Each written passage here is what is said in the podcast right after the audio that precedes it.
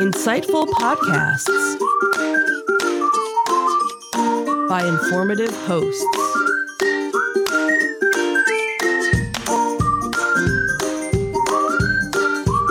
Insights into Things, a podcast network.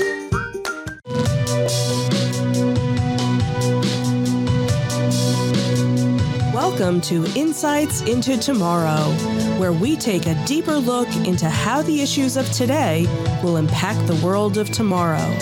From politics and world news to media and technology, we discuss how today's headlines are becoming tomorrow's reality.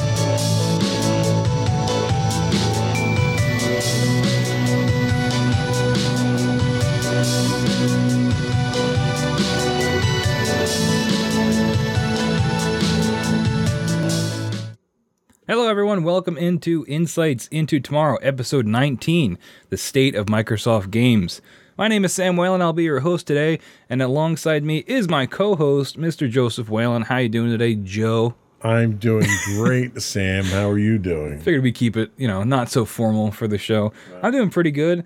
Uh, today's episode is going to be an update to episode 16. If you guys check that out, we talked about uh, Microsoft in that episode, and it's been about a year uh, since that big deal uh, with Microsoft, Activision, Blizzard. That's all still been going on for a year. Um, so we're going to give you a little bit of an update on that, as well as the, st- the state of Microsoft uh, and where we think their games are going in the future. Um, so just off the top, you know, have you heard anything big about this uh, acquisition or potential acquisition since that uh, episode 16? Well, I know they've ran into some issues with uh, U.S. regulatory and UK, right? But I think I think they got green lights in Europe, which I think is kind of ironic that the UK is fighting it, but the UK, the EU actually kind of gave them the green light on it. Yes, when our global when our global nations have to interact with our gaming companies, things can get pretty complicated. Uh, but just a quick recap before we take a break. On January the 18th, 2022, Microsoft announced they were acquiring Activision Blizzard in an all-cash transaction. I forgot about that part. Uh, valued at 68.7 billion dollars or 95 dollars a share at the time. Uh, like we said, however, in the year since that, uh, there have been lots of changes, lots of roadblocks, and things have definitely not gone as planned for Microsoft. So today we're going to look at some of those recent developments for the games and the state of the deal and the rough release of one game in particular uh, and what the future looks like for Xbox and their games. So uh, before we take our break, just want to remind you you can uh, subscribe to our show on Apple Podcasts, Spotify, Google Podcasts, Stitcher, iHeartRadio, TuneIn, Amazon, Pandora, anywhere you get your podcast, we will be there for you. Contact information, you can email us at comments at insightsintothings.com. Twitter, we are insights underscore things. Facebook, you can search us there as well. Instagram, insights into things. And all these links can be found on our websites, insightsintothings.com. Anything else to add? I think that's it. All right, let's get right into it. We'll be right back.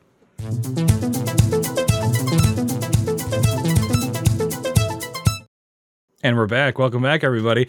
Insights into tomorrow, number 19, talking Microsoft, talking Blizzard, talking Activision.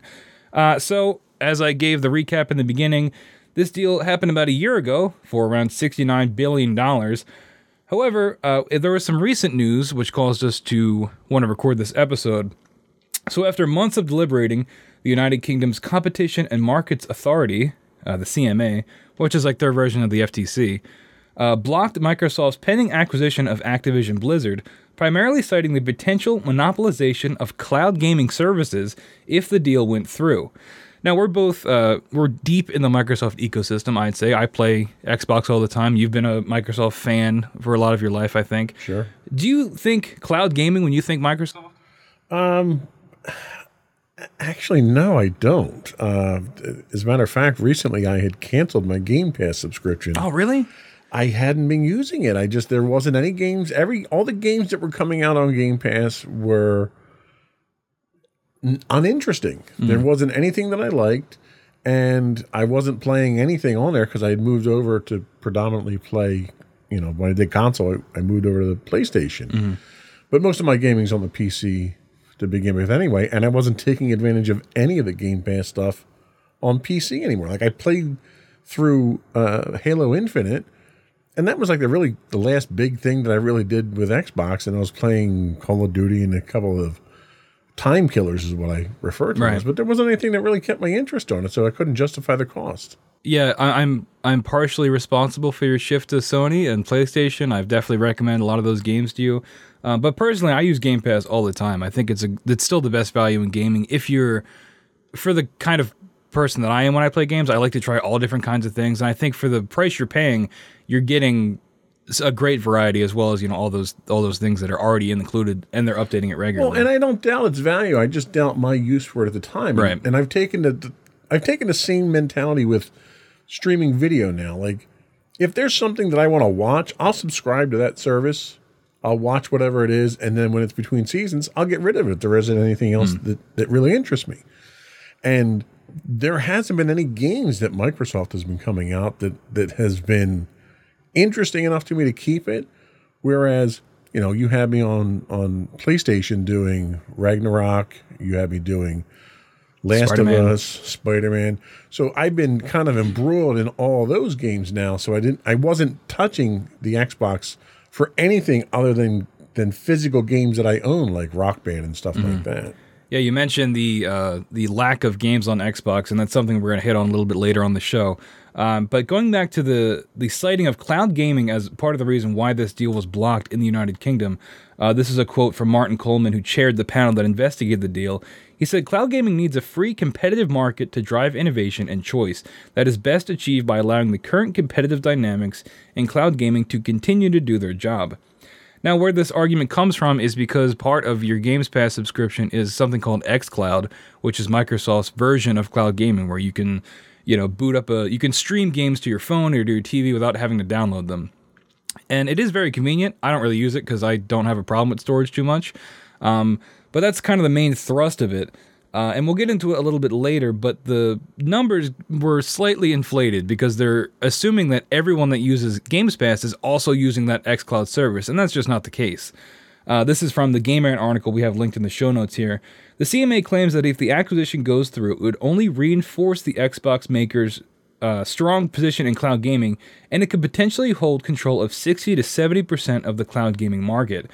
And that's sort of where we get those inflated numbers, right? 60 to 70% of the market. Obviously, that would be a monopoly, and, you know, sort of a monopoly. I guess 100% would be a monopoly, but, um, you know, that that's a scary number having one company control 60 or 70% of that market, especially since gaming in general is sort of shifting toward that, that cloud um, uh, method of service where you don't necessarily have to download your games.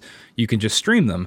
You know, you have the the Xbox that you have, the one without the disk drive, Right. is primarily meant to have that service, so you don't have to download the games because it has a smaller Well, storage it's, capacity. it's funny you mentioned that. I've never actually streamed a game to, to my console. All the games I've had, I've downloaded and played on the local machine itself. Hmm. If they're talking streaming as their definition of cloud gaming, I don't know how popular that is because there are technological limitations to that. Yep. There's only like yes, it's great that I can burn somebody else's computer resources and, and graphics to generate the stuff and stream it down to me. But when you're playing stuff that's competitive, online gaming like first person shooters, there's latency from the time that you push a button on your controller to the time it gets to the server and gets back to you. You can't overcome. I mean, that latency is a limitation of the speed of light. You can't overcome that. We have no way to overcome that right now. So unless they're putting data centers in right around the corner from my house that I'm streaming from, it's it's there's a technological problem from running it locally to running it over there. And if that's what they're calling cloud based gaming, I think you're limited in what you can offer as far as that. You want to play words with friends or or uh, you know the puzzle games and stuff like that. I think you're okay. But when you want to get into you know the die-hard competitive games where people are running cheats to to you know take advantage of that lag time. I don't think that's the right recipe for it, and I think that's a lot of the reason why like Google got out of the Yeah. streaming gaming too. Yeah, it's definitely it's definitely the biggest barrier to entry, right? I mean, not everybody has top of the line internet all around the country, especially when you're getting into less populated areas. In some parts of, of, of in this country alone, you it's just not going to work, right? Because you've got satellite based internet or something like that. Yeah. Uh, so you're already limiting your market there. Um, now there are latency has always been a problem with multiplayer games, especially like in, in like fighting games. And they've kind of found workarounds with it with like rollback netcode where, you know, the game is trying to anticipate and guess what you're going to do before you do it. And that can significantly help with that latency. But when you're looking at a company like Microsoft, whose predominant AAA games are all first person, or not first person shooters, but they're all like competitive shooters like Halo, Gears of War, um, even Sea of Thieves, which is definitely not competitive, but it is still a multiplayer online experience latency is going to be a problem in all those games. So is it is cloud gaming the direction you really want to push this in if if you're relying on that multiplayer ecosystem pretty much at all times? Well, and the other issue that you run into from a technological standpoint is when you're streaming games, you need a lot of bandwidth to stream the games. When you're playing on your local console to a server in the cloud, you're only sending, sending telemetry at that point. So it's much less bandwidth requirements in order to handle that kind of data than if you're trying to stream the actual game back and forth. Yeah, you're you're upstreaming telemetry to it when you're streaming the game, but all that video is pre-processed, pre-rendered, and basically streamed down to you as if you're watching it at that point mm in time on a, on a TV. So that takes a lot of bandwidth, and you've already got companies like Comcast and Verizon that are capping your bandwidth now because of of the amount of usage you have, and as you move to a model where your model relies on enhancing the amount of bandwidth that you use, you're going to start getting pushback from your ISPs. You're going to start getting data caps. You've already got home internet from T-Mobile and Verizon and AT&T over their cellular networks where you only get that high speed 5G for a certain amount of that band, a certain amount of that month. And when you hit a certain cap, it drops it down to slower speeds, and that's going to have an impact on this type of gaming. Yeah, it's it's really interesting to think about. Like, if this is the push we're gonna we're gonna go for, it seems like we're, you know, Sony has its own version of Games Pass where they've got a, a ever changing catalog of games coming in that you can you pay a flat fee per month and then you can download these games and play them as they come to the service. Um, it's just like what they have with Games Pass, and I, you know, Ubisoft has one. A lot of these companies they're they're doing that Netflix of gaming approach, combined with the cloud gaming aspect as well. So, you know, if, if that's the way the industry is going, what is that going to look like with other companies like you talk about the ISPs and things like that? Is it going to is everybody going to have to change if that's where gaming is going in the future? Cuz this is still, you know, a multi-million dollar, multi-billion dollar industry that that can throw its weight around if it needs to. Well, and what's going to happen is the same thing that happened with streaming. You're going to have partnerships with the ISPs mm. where the gaming companies are going to have to pay for premier access. Netflix, for instance so Netflix actually has licensing arrangements with the various ISPs where Netflix puts essentially a caching proxy server inside their network. So when you request a movie for Netflix, you'll go up to Comcast. Comcast will hit the server that they're hosting. And if the movie's there, it'll stream from there. If it's not, it'll go out to Netflix then and get it. But then it caches it inside that network. So everyone else who requests that movie now gets it from the local you're going to run into them doing the same type of thing where you're going to have to have exclusive partnerships with ISPs, which is going to cost the gaming companies money. And the gaming companies aren't going to absorb it. They're obviously going to pass it down to the customers. So you're going to see an increase in your monthly cost for that when the ISPs start getting fed up with it. Yeah, I mean, we're already seeing increases in prices of Games Pass and things like that. I mean, it's I mean, Netflix too is notorious for raising their prices. All streaming services, it's just part of the, you know, it's part of the I guess the business practice is how these things go. And especially you talked about how you um, you'll cancel your service if you're not using it. Most people don't do that. I'm one of them. They count on the companies count on you not canceling and just letting it lapse every month so they sure. can keep getting that money. Well, um, and they um, they deliberately make it difficult to yep. cancel. You know, you can't say, "Oh, if I don't renew this, it's going to. I don't want it to auto renew. You can't stop auto renews on these. Mm-hmm. And when you go to cancel them, you got to jump through, you know, four or five flaming hoops to go through to cancel these because they're counting on people not to go through that hassle. Yeah, exactly. Uh, getting back to the Microsoft Activision deal, though, this blockage in the UK is a huge blow for Microsoft, and the acquisition continues to face roadblocks uh, from various international regulators. Uh, the FTC also uh, is suing to block the deal in the US. Uh, citing concerns over Microsoft's habit of acquiring game studios as part of the Microsoft gaming brand. Um, so that the FTC is not necessarily going with the cloud gaming angle. They're more worried about Microsoft buying up all these studios and sort of putting them under the Microsoft umbrella and having too much influence on them. Um, but historically, Microsoft hasn't really done that. They will buy a studio and acquire it, but only so they can have their games on Games Pass. They don't necessarily have direct influence on on the creative side of things, um, which you could see as better or worse, as we'll talk about in our second segment. Um, but yeah, Microsoft has generally had a hands-off approach to a lot of these studios, uh, aside from asking for that Games Pass Day One exclusive. Um, so, do you have any thoughts about that? Well, and I think that's probably the most dangerous aspect of this entire thing for Microsoft because it signals a level of scrutiny that they've not been under before. Because the acquisition of development studios for gaming isn't just restricted to gaming for Microsoft. They've done this across the board for all the properties they're offering. Their antivirus software was acquired, their voice messaging service was acquired, their team service was acquired, and it was all re- acquired and rebranded. So if they're going to get government regulation looking into their acquisition of various development companies for gaming, what would stop it at gaming? You know, when they start acquiring things that become competitive in different aspects, because Lord knows Microsoft has already had issues with monopoly, you know, Yep. complaints and stuff like that.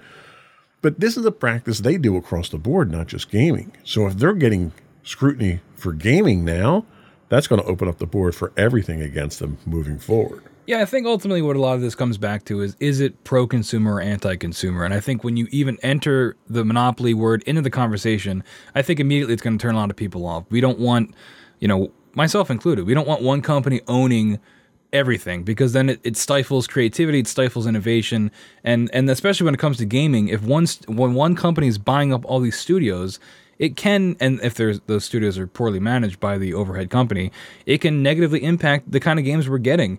Uh, not to mention all the people that work for those studios. Um, we haven't had a similar issue with Sony. You know, Sony acquiring Insomniac, uh, Guerrilla Games. You know, they've been doing the same thing, but their games are very successful uh, because Sony is much more. Um, hands on with how they're running these studios. They they have a very clear vision of what they want a Sony branded game to be, and Microsoft hasn't really done that. And unfortunately, Sony is kind of winning this uh, this arms race of studio acquisitions because of their more hands on approach.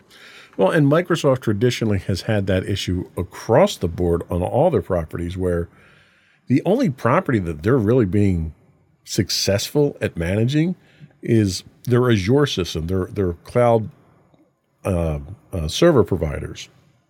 Everything else, they don't seem to know what they want to do.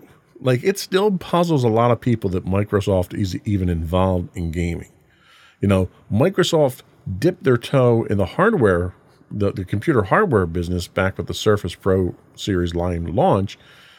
And all that did was really anger all their OEMs because it's cutting into their business.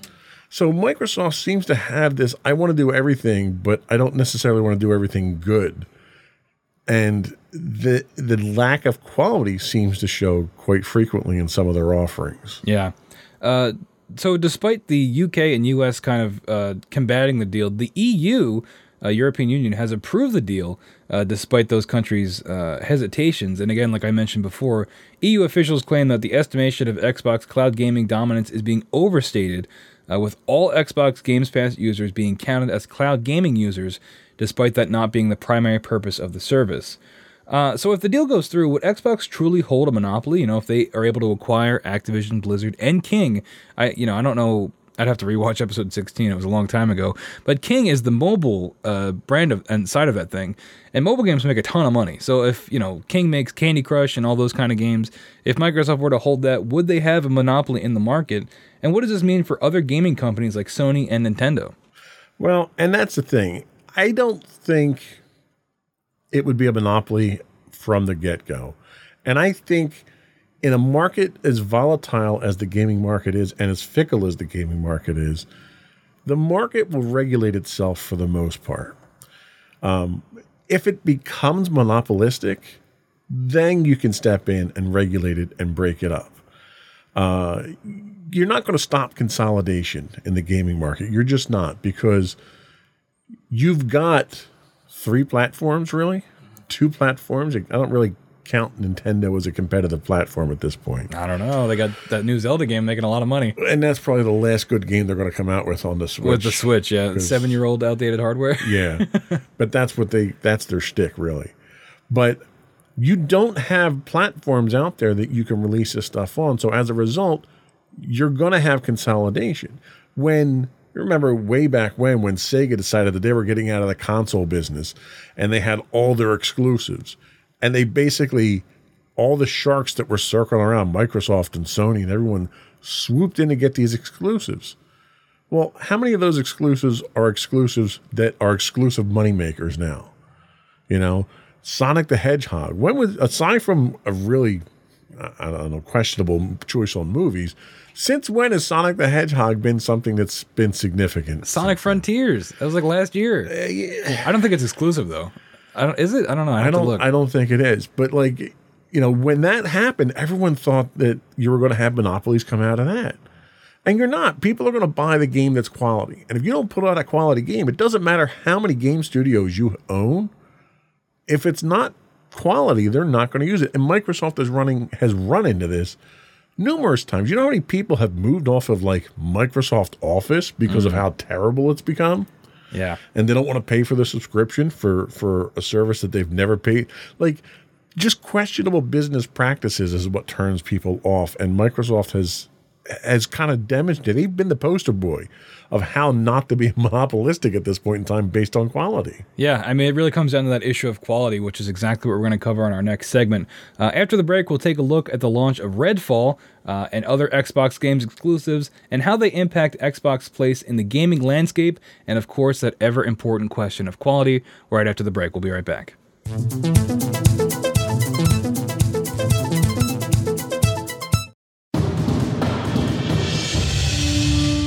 Over seven years, the Second Sith Empire has been the premier community guild in the online game Star Wars The Old Republic. With hundreds of friendly and helpful active members, a weekly schedule of nightly events, annual guild meet and greets, and an active community both on the web and on Discord. The Second Sith Empire is more than your typical gaming group. We're family. Join us on the Starforge server for nightly events such as operations, flashpoints, world boss hunts, Star Wars trivia, guild lottery, and much more. Visit us on the web today at www.thesecondsithempire.com.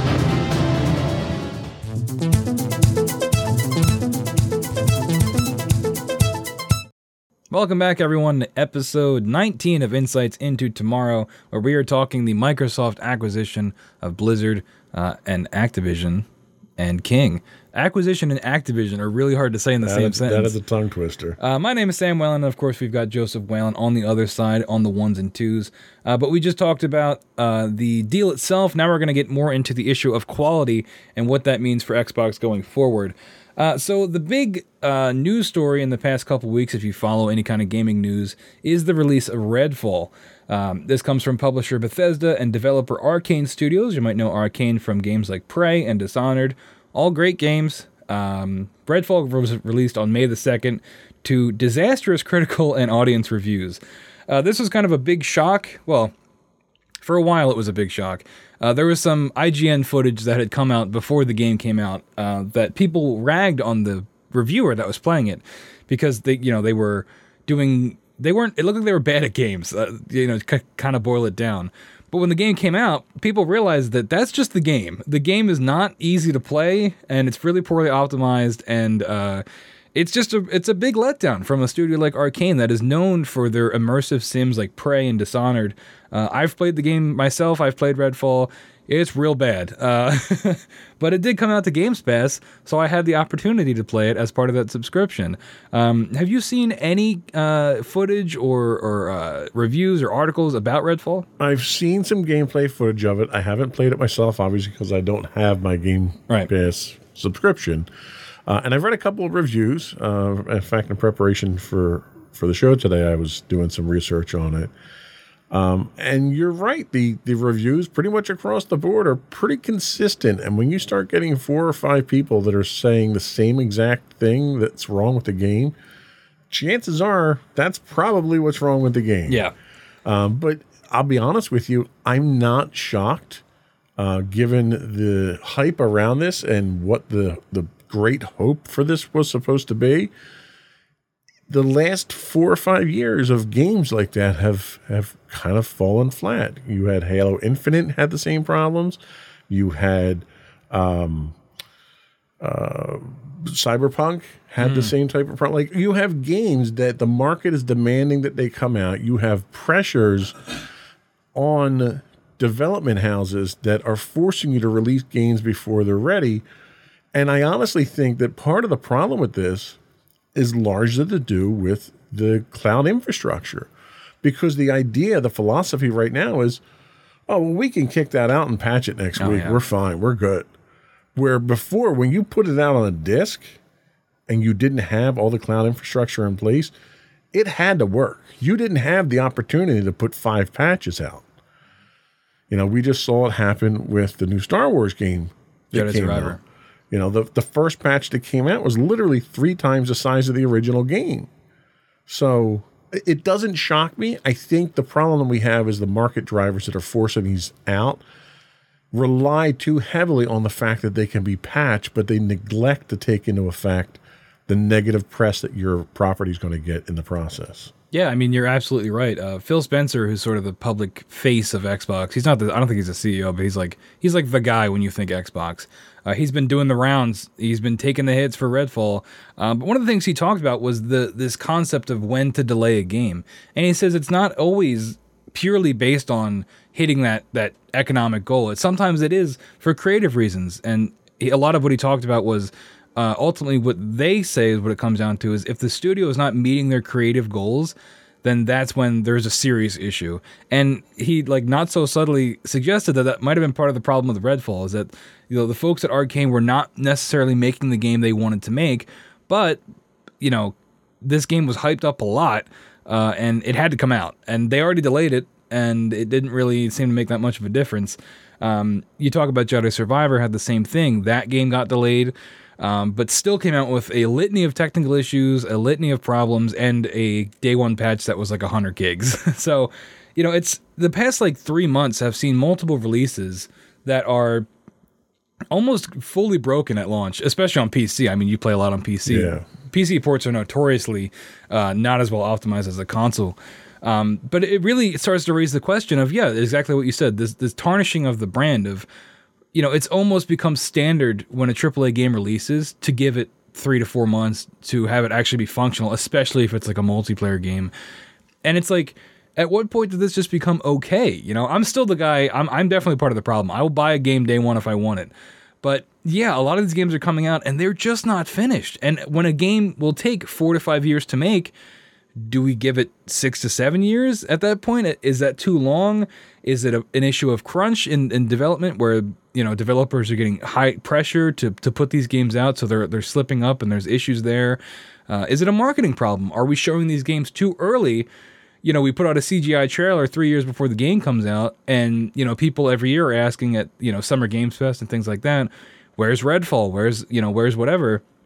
That by the time the game comes out, it's not at all what people thought it was going to be, which is kind of what happened with Redfall. Nobody really knew what it was because it was a lot of cool CGI trailers. You know, you, you knew it was a shooter, you knew it was arkane, so you can imagine you're going to have um, some immersive sim elements, probably some supernatural or magic elements. Um, but then the game gets closer to release, and you have these people doing previews, and they describe it as like Far Cry or like Destiny, and everybody's scratching their heads of like, uh, what? I, that's not what Arkane has ever been known for. They're known for single player immersive experiences. And Redfall comes out and it's like a it's like a Far Cry Borderlands type game. And it doesn't even really nail that cuz you know the those kind of games don't really perform as well as they used to. Uh, you know, and like in the 2010s, that was sort of the formula. You know, massive open world, uh, play how you want. But Redfall doesn't really do that well either, unfortunately. And you know, I don't want to sit here and just bash the game because I do like Arkane. I'm a big Prey fan. I love Dishonored. Uh, Redfall just wasn't wasn't hitting the mark. Uh, you know, it's got a current score on Metacritic, the Xbox version, a 56 on Metacritic, 3.5 user score, uh, with critics citing extremely poor performance, uninter- uninteresting mechanics, and it overall just felt rushed. And like I said, play the game myself. That is very true. From the moment you boot it up, like there aren't there there aren't cutscenes. It's just still images with audio over it, and I'm like, uh, what are we? It it, know, it blows my mind. There's a lot of little issues. There's a lot of texture pop in. Uh, you can go watch the Digital Foundry video on YouTube. They did a great breakdown of it, of like the nitty gritty technical issues, and it's like, how does a game like this come out in 2023? It blows my mind. Well, and a lot of people want to rush to judge Microsoft on this for having a game come out that, that doesn't meet their standards. And like you had said in the previous segment, Microsoft has been largely hands off on on this project and most of their their development studios. So I, I think the problem that you run into is Microsoft is involved from a finance standpoint and from a make sure it gets out the door on this on time standpoint. But from the creative side of things, I think Microsoft is largely hands off on a lot of this stuff. And I think that's probably the problem is that if you're coming out with an exclusive on Microsoft's platform, Microsoft needs to be there. It needs to be part of that process to make sure that it meets their standards. And it makes me wonder maybe it does meet their standards. Maybe Microsoft standards are just that low. Yeah. Because what this is, is a reflection of so many other things that Microsoft has released that is subpar and Right. is one of those kick it out the door, we'll patch it later type things. Wow. So it very well might meet their standards, is the problem. Yeah, and it's it's it's tough because when you own a studio and you have the ability to make sure that all the problems that modern day releases have don't happen, but you still do, right? Like we talk about Cyberpunk and how disastrous that was. That wasn't owned by anybody. That was CD Projekt Red. That was their game published on all platforms or released on all platforms, and it had all those issues you look at a Sony game, you look at Ragnarok, you look at Horizon Zero, uh, Forbidden West, you look at Spider Man 2 whenever that comes out, or Spider Man 1 even. There is a pedigree to a Sony game. When you boot it up, you know that it's probably going to be awesome, at, the very least, or, you know, not have a lot of these problems that uh, a lot of modern day games are facing. There aren't that many technical glitches. It runs well, it tells a good story. Um, and you know, Sony's focusing on single player games while Microsoft is more on the multiplayer side of things. But there still has to be that pedigree when you are a stu- when you are a big studio like or uh, not a studio, sorry, a big publisher like Microsoft or a big uh, company like Sony. You've got to have a quality control level that sets the standard for your brand. I mean, it's just you know, I don't know how else to describe it. Well, and I'll be honest with you, I have been out of the Sony ecosystem for quite some time and, until you kind of dragged me back into it kicking and screaming when I was finally able to get a hands on a PS5. And the gaming experience, first of all, the the user interface on the PS5s is completely different than it, than the Xbox. I found the PS5 to be much more refined, much more well, it was difficult. There was a learning curve for mm-hmm. me. Whereas the interface on on the Xbox is juvenile almost. It's it's it's cluttered. It's awful. It, it is. It's it's hard to navigate, but the gaming experience itself, you know, when I fired up the last two games that you you had me play, you know, the the Last of Us, Last of Us and Ragnarok. Ragnarok, God of War. Yeah, When I fired those up, it wasn't a gaming experience. It was a movie experience from day one, from the time you turned it on, the menus, everything. It was an interactive movie. You felt like you were part of it. The the the cutscenes, the dialogue, everything, the acting, the story. It was an interactive movie that you were part of. Maybe that's because it was focused for single player. right. I don't get that. Like I didn't get that when I played, you know, the sequel to Red Dead. I, I didn't get that from Red Dead either. Mm. But the Sony experience itself, the attention to detail, and the level of quality. That, now, granted, I Spider Man had some some quality issues in it. No, you think so? Yeah, there, there's a few few things in there that, that were an issue, but for the most part, everything was cinematic in the experience that I got to play, and it made me really enjoy the experience. And when I play stuff on Xbox, it's it's literally just to kill time. It's mm-hmm. not to enjoy myself, to immerse myself, or anything. So they're two very different types of gaming styles and platforms, mm-hmm. and they're managed very differently. That quality comes across, and it's just blatantly obvious in just starting the game up. Yep. You know, and and that's where the biggest contrast I think is to me. Yeah, and and you know, Redfall comes out at the time when Microsoft has been sorely lacking in those first-party AAA titles, which is exactly what you talk about. Off the top of your head, you can name three or four Sony games that you've played that hit accord with you. Yeah. And Microsoft just doesn't have that, and they haven't for a very long time. Well, and I'll tell you, I'm a huge, huge Halo fan. Yep. Okay. Not only have I loved every one of the games that came out, well, I, I've played every one of the games that came out. Halo Wars 2? I've read all the novels. I'm up to date. Yeah. I'm in the middle of reading the latest novel. We're now. both both huge Halo fans. Um, love it, love it, love it. Halo Infinite just did not resonate with me. Did not hit with me. It seemed. It's ironic that the that the environment that you're in was so broken because it felt like the storyline and the character development and everything else was equally broken. yep. like you you jump into this and you're completely disjointed. You have no idea what's going on. It was buggy. There was a number mm-hmm. of of glitches that that crept up through the thing that prevented me from progressing until a patch came out. But it just didn't have that refined feel. And the fact that the terrain that you're on is literally a shattered world only reinforced. And to me, it was almost like, oh well, they just didn't finish it. This, they, then they decided to make it part of the storyline. Yeah, the ring is unfinished that you're on. Right. Yeah. And, like it literally felt like they just didn't feel like finishing the game. And so much the game was missing when it came out. I played through it. I did all the side missions, and I haven't gone back to it in months, uh, probably a year at this point. And there's no reason for me to. Right. Yeah. So Halo Infinite came out in 2021. Uh, personally, I really enjoyed the campaign at launch, um, but you know, Halo is always kind of a weird story to follow. If you go play all the games, like the story is not always the forefront. It's always the gameplay. Um, and the gameplay in Infinite was good, but a lot of where the issues come in is with the multiplayer of Infinite. Um, it had little to no multiplayer support post launch, uh, and you know it took forever to get the the content updates going for that for that uh, service. It took forever for that to start rolling out, um, and it ended up leading to Microsoft cleaning house at 343 uh, months after the release, uh, just because of how big of a failure it was. Um, I still play Halo multiplayer every once in a while. I don't know why. I just really it's still Halo at the end of the day, you know, and I still enjoy that. Um, but it was it had so much potential, and everybody at the time was saying Microsoft can't mess this up, and they kind of did. Like the multiplayer at launch, everybody was on board. It was it's such a, a such an exciting announcement when they announced that the multiplayer was going to be free. They announced it day and date at I forget where. Very exciting, very hype around that.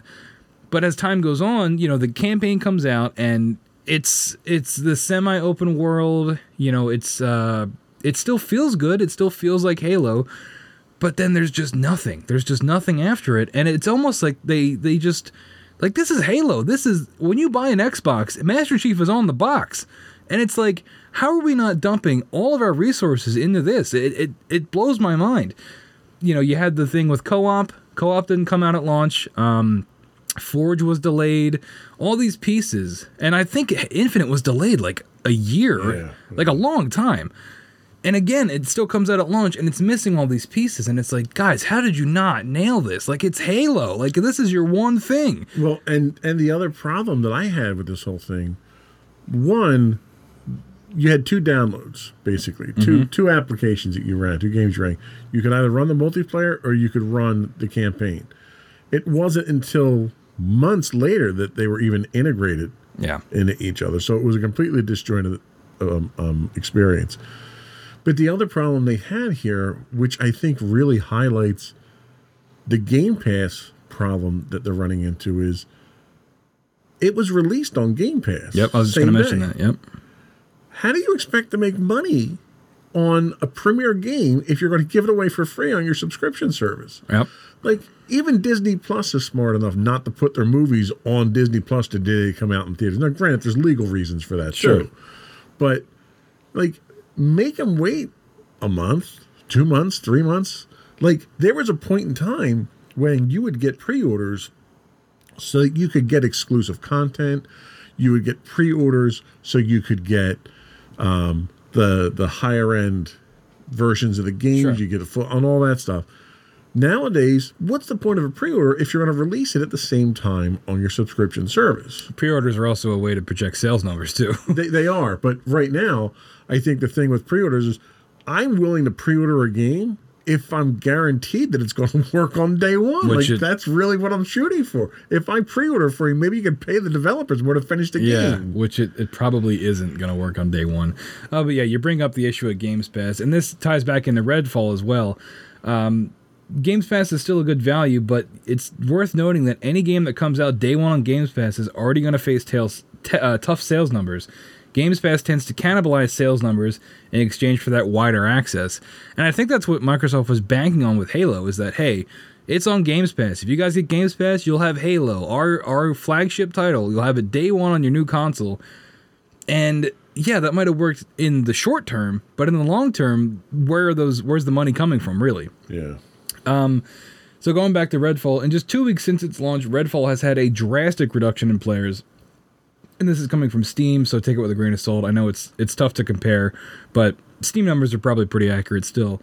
Um, at its debut, Redfall was averaging around 6,000 players, and that figure has plummeted to around 200 players since May 16th. So that's like two to three weeks. You're losing, I don't know math, a lot of players. Uh, and it's it's overall this has been a bad look for Microsoft. You know, we talked a lot about Halo, um, and that was another big one where it's just like, you know, Microsoft hypes up these these first party releases, and they're almost all always disappointments. Um, especially in a time when games like Ragnarok, like we talked about, uh, Zelda Tears of the Kingdom are dominating critically and financially for Sony and Nintendo.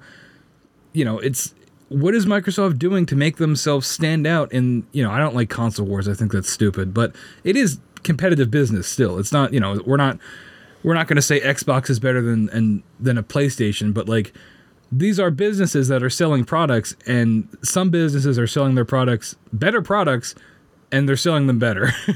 Well, and I think the real funny thing here is uh, in doing my research ahead of time, I read one article and they talked about from a hardware perspective, the Xbox is better hardware. Yep. It's more powerful hardware.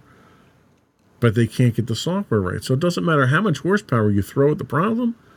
If the game doesn't run, it doesn't run really fast on a good good Right. system, right? So why they need to focus less on the hardware, right? Because you have a you have a console there that's overly powerful for the type of gaming that you need right now, which is great for future proofing it. If you've got a future, if you can't keep your premier product, I mean, Halo is the Xbox franchise. Yep. If you can't do that right, what are you going to do right? You own it. yeah. You made it, you know? And like people are longing for the Bungie days now. Like mm-hmm. 343 Studios was clever and it was neat and it had promise and it hasn't delivered on that promise. And there, you know, I mentioned that story about Microsoft laying off a bunch of people at 343. We don't like to see people get laid off. Obviously, that's bad. But also, why did it blew my mind that uh, 343 kept Halo? They didn't give it to another uh, publisher or developer. Like, after all this, we're still going with 343. Nobody liked Halo 4 or 5. Right. And it's like, we're still staying with 343. Like, ah, okay. I mean, I guess if they fired a lot of the people, maybe they'll bring new people in to give it a new voice or to, to make it better. I don't even know what's next for Halo. I have no idea what they're going to do. Do you think they do another mainline entry? Do you think we get a? a I don't know. I, do you have any ideas? From a storyline standpoint, I don't think you can go much further down. I mean, granted, you've got the whole TV show now with Master Chief mm. that's a completely different animal. Yeah. But I think from a storyline standpoint in Halo, you either have to you had to reinvent the brand itself or you have to move on to some other storyline. And that's what everybody thought Infinite was going to be. Yeah. It looked like it was going to be, we're in the age of the soft reboot sequel. That's what everybody thought Infinite was going to be. And in some ways it was, but we still kept the convoluted plot that everybody didn't like about Halo. Right. They should have just stripped it down to Halo 1, where it's very simple, very simple objectives, and they just didn't do that. And, you know, they had this, it was like they had the setting of Halo 1, a very basic ring, you know, but with none of the with the still overly complicated space epic that nobody knows unless you read 10 novels. Well, and that's the problem even with the novels right now, not to get off topic too much, but even the novels now are still sticking to this whole we're going to fire the rings. Get over it, guys. Yeah. That ship has sailed already, you know, pun intended. You need to come up with another galactic and and don't do the whole Cortana thing because that didn't work either. They're still doing that, I think. They are. It's still referenced in all the novels and everything. It's like the story. That's why I say the story itself. They don't even have anything in the in the wings waiting that they can pull from the novels that's really viable because even the novels are getting kind of long in the tooth. I think you got to blow the whole thing up. I agree. I think I think if you're going to do it, don't just come out with a remastered edition of it. Reboot it. Reboot the whole thing. I'm with you there. Yeah. So you know, as we wrap up this this, this second segment, you know, how can Microsoft reclaim the glory days of Halo? I put Gears of War in here, but I like Gears of War. I don't think Gears of War is anywhere near Halo in terms of mass market appeal. Um, what is what is next for Microsoft? How are they going to reclaim, you know, the days of they're dominating the multiplayer shooter market? Do you have any ideas? Uh, we'll talk about it when we come back. All right, we'll be right back after this quick break.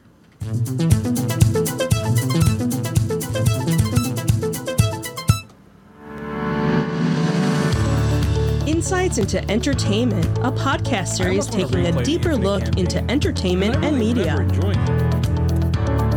Our husband and wife team of pop That's culture fanatics are exploring all compelling. things Yeah. from music and movies to television and move from this pile fandom. to this pile to this pile, and that was it. We'll look at the interesting and obscure entertainment news of the that could have been week. Your audience vessel. Like I just, We'll talk about theme park and pop Yeah. culture news. and the multiplayer is still. We'll give you the just latest and greatest on pop culture content. It's conventions. like after the. Can you dump out of this?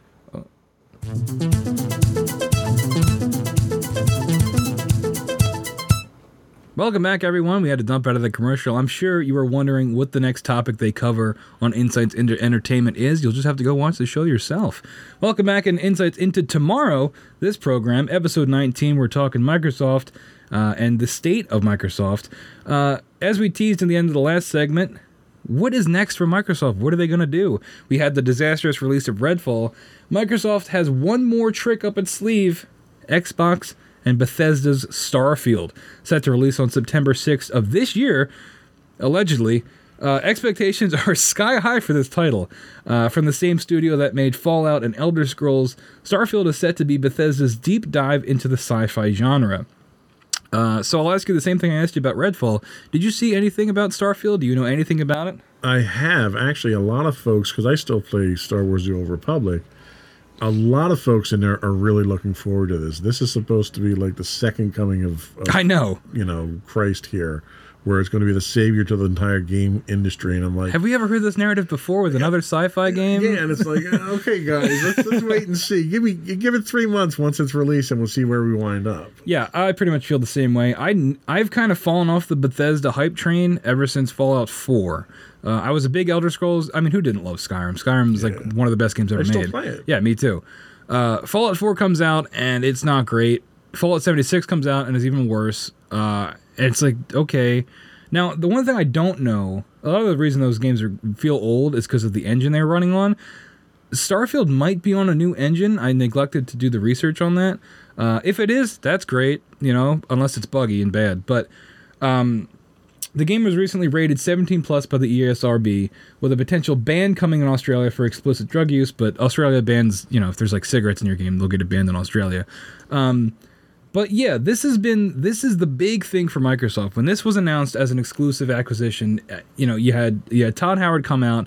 It was a big deal, and this game's been hyped for years. Do we have up breaking news? So, so yeah, so I just looked it up real quick. Starfield is using Creative Engine 2, which uh. was a modified version of Creative Engine, which is what Skyrim, Fallout 4, Yeah. and Fallout 76 is on. So modified is doing a lot of heavy lifting in that sentence. Hopefully, it's heavily modified.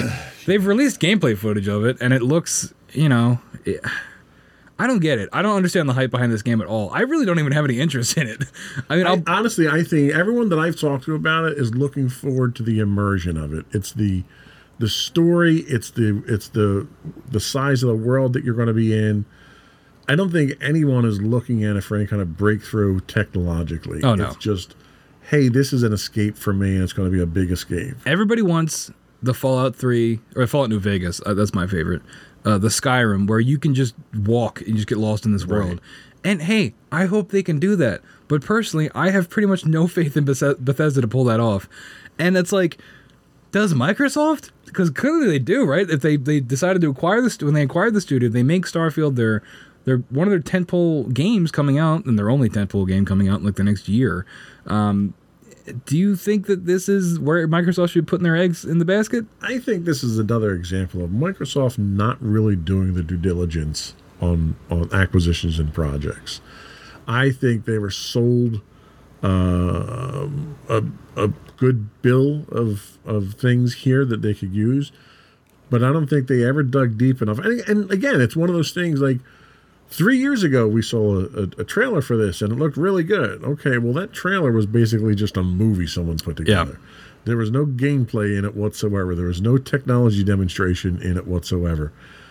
I almost think that's what that's what Microsoft saw and decided that that's the dire- direction they want to go. They got tricked too. and they got tricked too. And and I I'm sure this wouldn't be the first time it happened to them. yeah. Uh, the gameplay that was released, it doesn't look that special to me personally. Uh, it looks a lot like No Man's Sky. If you ever played that game, another notoriously poorly received game on launch. However, credit to I forget the name of the studio, but they fixed that game. That game is playable. Tons of new free content. They're updating it every couple months. No Man's Sky, check it out if you like, you know, space adventuring. However, I don't think that's what people want from a Bethesda game. I think they want that element of action and and immersion, like you talked about. And I just I don't know if if uh, if uh, Starfield's going to have that. I, I hope it does. I hope it does well. But I think it is a really really big gamble for Microsoft, and I just don't know if it's going to pay off. Even if it is successful, I don't know if it's going to repair all the ill will that's been done so far. Well, and that's a very good point. I don't know if you if Microsoft has a choice. Microsoft has dug a hole so deep for themselves that they can't get out themselves. So they're hoping for something like this to kind of propel them out of that hole and put them back into the mainstream to get them to the point of some level of respectability with gamers. I think a lot of people have just lost lost respect. Microsoft has lost that luster. And you're right, if this doesn't work, I don't know where they're going from there. Yeah. I mean, they've got Elder Scrolls 6, but God knows when that's coming out. 2025, maybe 2024.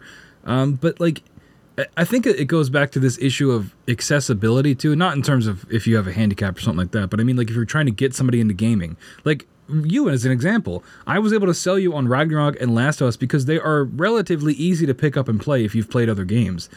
Starfield as like an immersive first person space thing I don't know if that is as easy to sell to people as a emotional story between a father and a daughter or a father and a son that, that Sony can offer. I, I mean, I know sci-fi has a, a pretty general broad appeal, and I, I don't know. I, I, I hope it does well. Um, but there have been some technical issues with it. We just talked about the Creative Engine 2 that it's going to be running on. Not great. Um, if you go play Fallout 4 or 76, you can see where they're really stretching. Like the, you could tell it's old.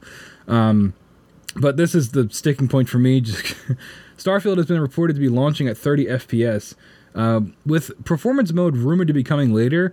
Very strong rumors that like it might not happen. They might not get that 60 FPS mode. Um, is this unacceptable in 2023? A, a AAA game releasing capped at 30 FPS? Some would say yes. I'm one of those people. I can't stand it. I can't stand 30 FPS. I think if you put out your game and it's not 60 FPS, I think that's unacceptable. Well, and I think it also has a lot to do with the resolution that you're putting it out Yeah. at. You know, you're talking 30, 30 frames per second on a 4K TV, yeah, you probably should be at 60. There's, the, there's no reason the technology can't handle 60, that's for sure. Right. Um, If you're talking standard HD and you're doing 30 frames, you're about 10 years behind where you need to be at and that point. it goes back to that hardware versus software issue. It's like you have the technology. Yeah. The Xbox Xbox Series X is like the equivalent of like a gaming PC, right? Like yeah. how are we not and I think I think Bethesda might have commented on this of, of saying that like it's an engine thing and also the amount of things happening in the game at once. That's why they got to cap it at 30 FPS. Well, and, and I'll tell you, from a technological standpoint, it probably is the engine because the options that are available to you on Xbox Series X, even S now, like the the DirectX 12. Okay, so you have direct memory access available in DirectX 12. So you don't have. So traditionally, what happens is when you send video that has to be encoded and and decoded by the video processor, that's sent compressed. It then has to be uncompressed in video memory, read in, processed, rendered, and then written back out. DirectX 12 gives the video memory of the video processor direct access to system memory. So it bypasses all that infinitely more efficient and faster than you can do it. But your engine has to be able to take advantage of DirectX 12. And if it can't, which a lot of them don't at this point in time, then you got a problem. Yeah, it's like you you future proofed everything, but you know at what cost? Um, you know what are you gonna do? I I, I don't know. I, Bethesda games in general are known for being buggy and and running poorly at release. It would be amazing if Starfield came out day one, runs great, you know, smooth as as smooth as thirty frames can be. no buggy thing because that was what sunk Fallout 4 and 76 was just the the litany of internet videos of all the things wrong with it, and immediately you're dead in the water. Uh, It's just I don't know, and and it goes back to what is next for Microsoft if this doesn't work out. It's like what do they have lined up? They've they've had some good double A games come out. Hi-Fi Rush, great game, highly recommend it. But it's these big tentpole games that Microsoft is just lacking. That I think overall is why they are if to the to the traditional gamer why they are losing to Sony in these you know in game to game if we're going to compare it. Yeah, well, and I'll tell you, if 30 frames per second is considered acceptable in this case, don't expect a lot of action Yeah, because you're not going to see anything that requires high frame rate in there. If it's a first person shooter. Good luck with that. I know that's the like I don't get that. Like that's why in Fallout you had the Vault or what was it the VATS system, whatever the thing where you could like stop time and like target different areas. It's because Fallout is not a good shooter. Right. That's why you had to have like auto aim essentially. It Fallout is all about the characters and, and you know the the characters you meet and the world itself. It's not really supposed to be a shooter. Um, it just happens to have guns in it. um, they kind of did that a little better in Fallout 4 by making it more actiony because it was more updated. But Starfield, it looks like they're really trying to do that uh, more of a shooter and make it a space epic where you can explore. I forget there was a a line they had said a couple months ago where there's like a billion planets or something like that. Right. It's like no, there's not. First off, that's not true. There's no way that's true. And it's like uh, I don't know. This this feels very cyberpunk to me. Of a game that's been hyped up for years that is gonna like people are gonna go into it and never want to come out. That they're gonna have to be like drip fed like you know like the feeding tube so they don't have to come out of the game. And it's like I just how are we still in 2023 making these these grand assumptions about games when the only people that can pull that off is Sony. That's true. And unfortunately, what you're going to find is micro, this is going to be a judgment time for Microsoft. If, if they can't meet expectations and they don't have anything else in the pipeline, eh, you might start seeing those Game Pass subscriptions drop off. yeah, especially if the price continues to raise. You know, or there's retro gaming. You know, everyone loves retro gaming, and that's I think the direction that Game Pass is going to go. Well, they just they just announced the last of the backwards compatible stuff they're putting up. Yeah. So I've bought so many 360 games again on Xbox. I'm not proud of it, but I did because they're all right there and they're easy to play. And they'll, you, you can get an FPS boost sometimes too, which is pretty nice. right. Uh, but anyway, uh, so that we're gonna get a Starfield Direct, I think in June or maybe sooner, uh, giving us more information on the game. So maybe we'll get something in that that is a little bit more uh, concrete that gets my hopes back up. Or maybe we'll get a delay. Who knows? Um, Well, if I had to put money on it, I'd say you're looking at three to six month delay till the next delay. yeah. Uh, I don't. Who knows? That- That'd be bad because then they wouldn't only have Redfall this year, and that would be a real bad look. Uh, but anyway, we're going to take our last break.